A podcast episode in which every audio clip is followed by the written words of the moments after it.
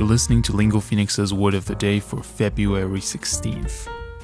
کلمه امروزمون split هستش که اسپلینگش به این شکله S-P-L-I-T ما میخوایم به کلمه split در کانتکست مثلا marriage نگاه بکنیم و با توجه به دیکشنری لانگمن معنی split اینجوریه If people split, they end a marriage or relationship with each other.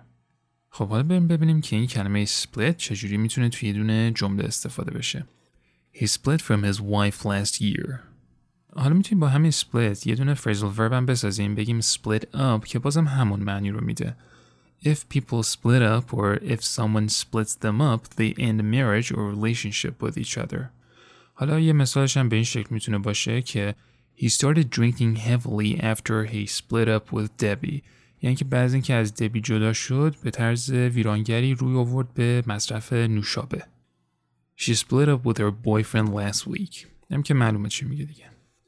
حالا یه interesting fact امروز می‌خوام بهتون بگم اونم اینه که phrasal verb split up علاوه بر اون معنی که امروز در موردش گفتیم معنی دیگه هم داره مثلا to divide people into different groups or to be divided into groups یه مثالش هم تو جمله می‌تونه اینجوری باشه Please don't split up when we get to the museum این جمله هم که خیلی یادآور دوران مدرسه است که میبردن اون موزه می‌گفتن که اگه جرأت دارین از گروه جدا شین با پادکست Word of the Day من محمد گلپایگانی هستم از لینگو فینکس Join our Telegram channel at Lingo Phoenix to make sure you never miss an episode of Lingo Phoenix's Word of the Day.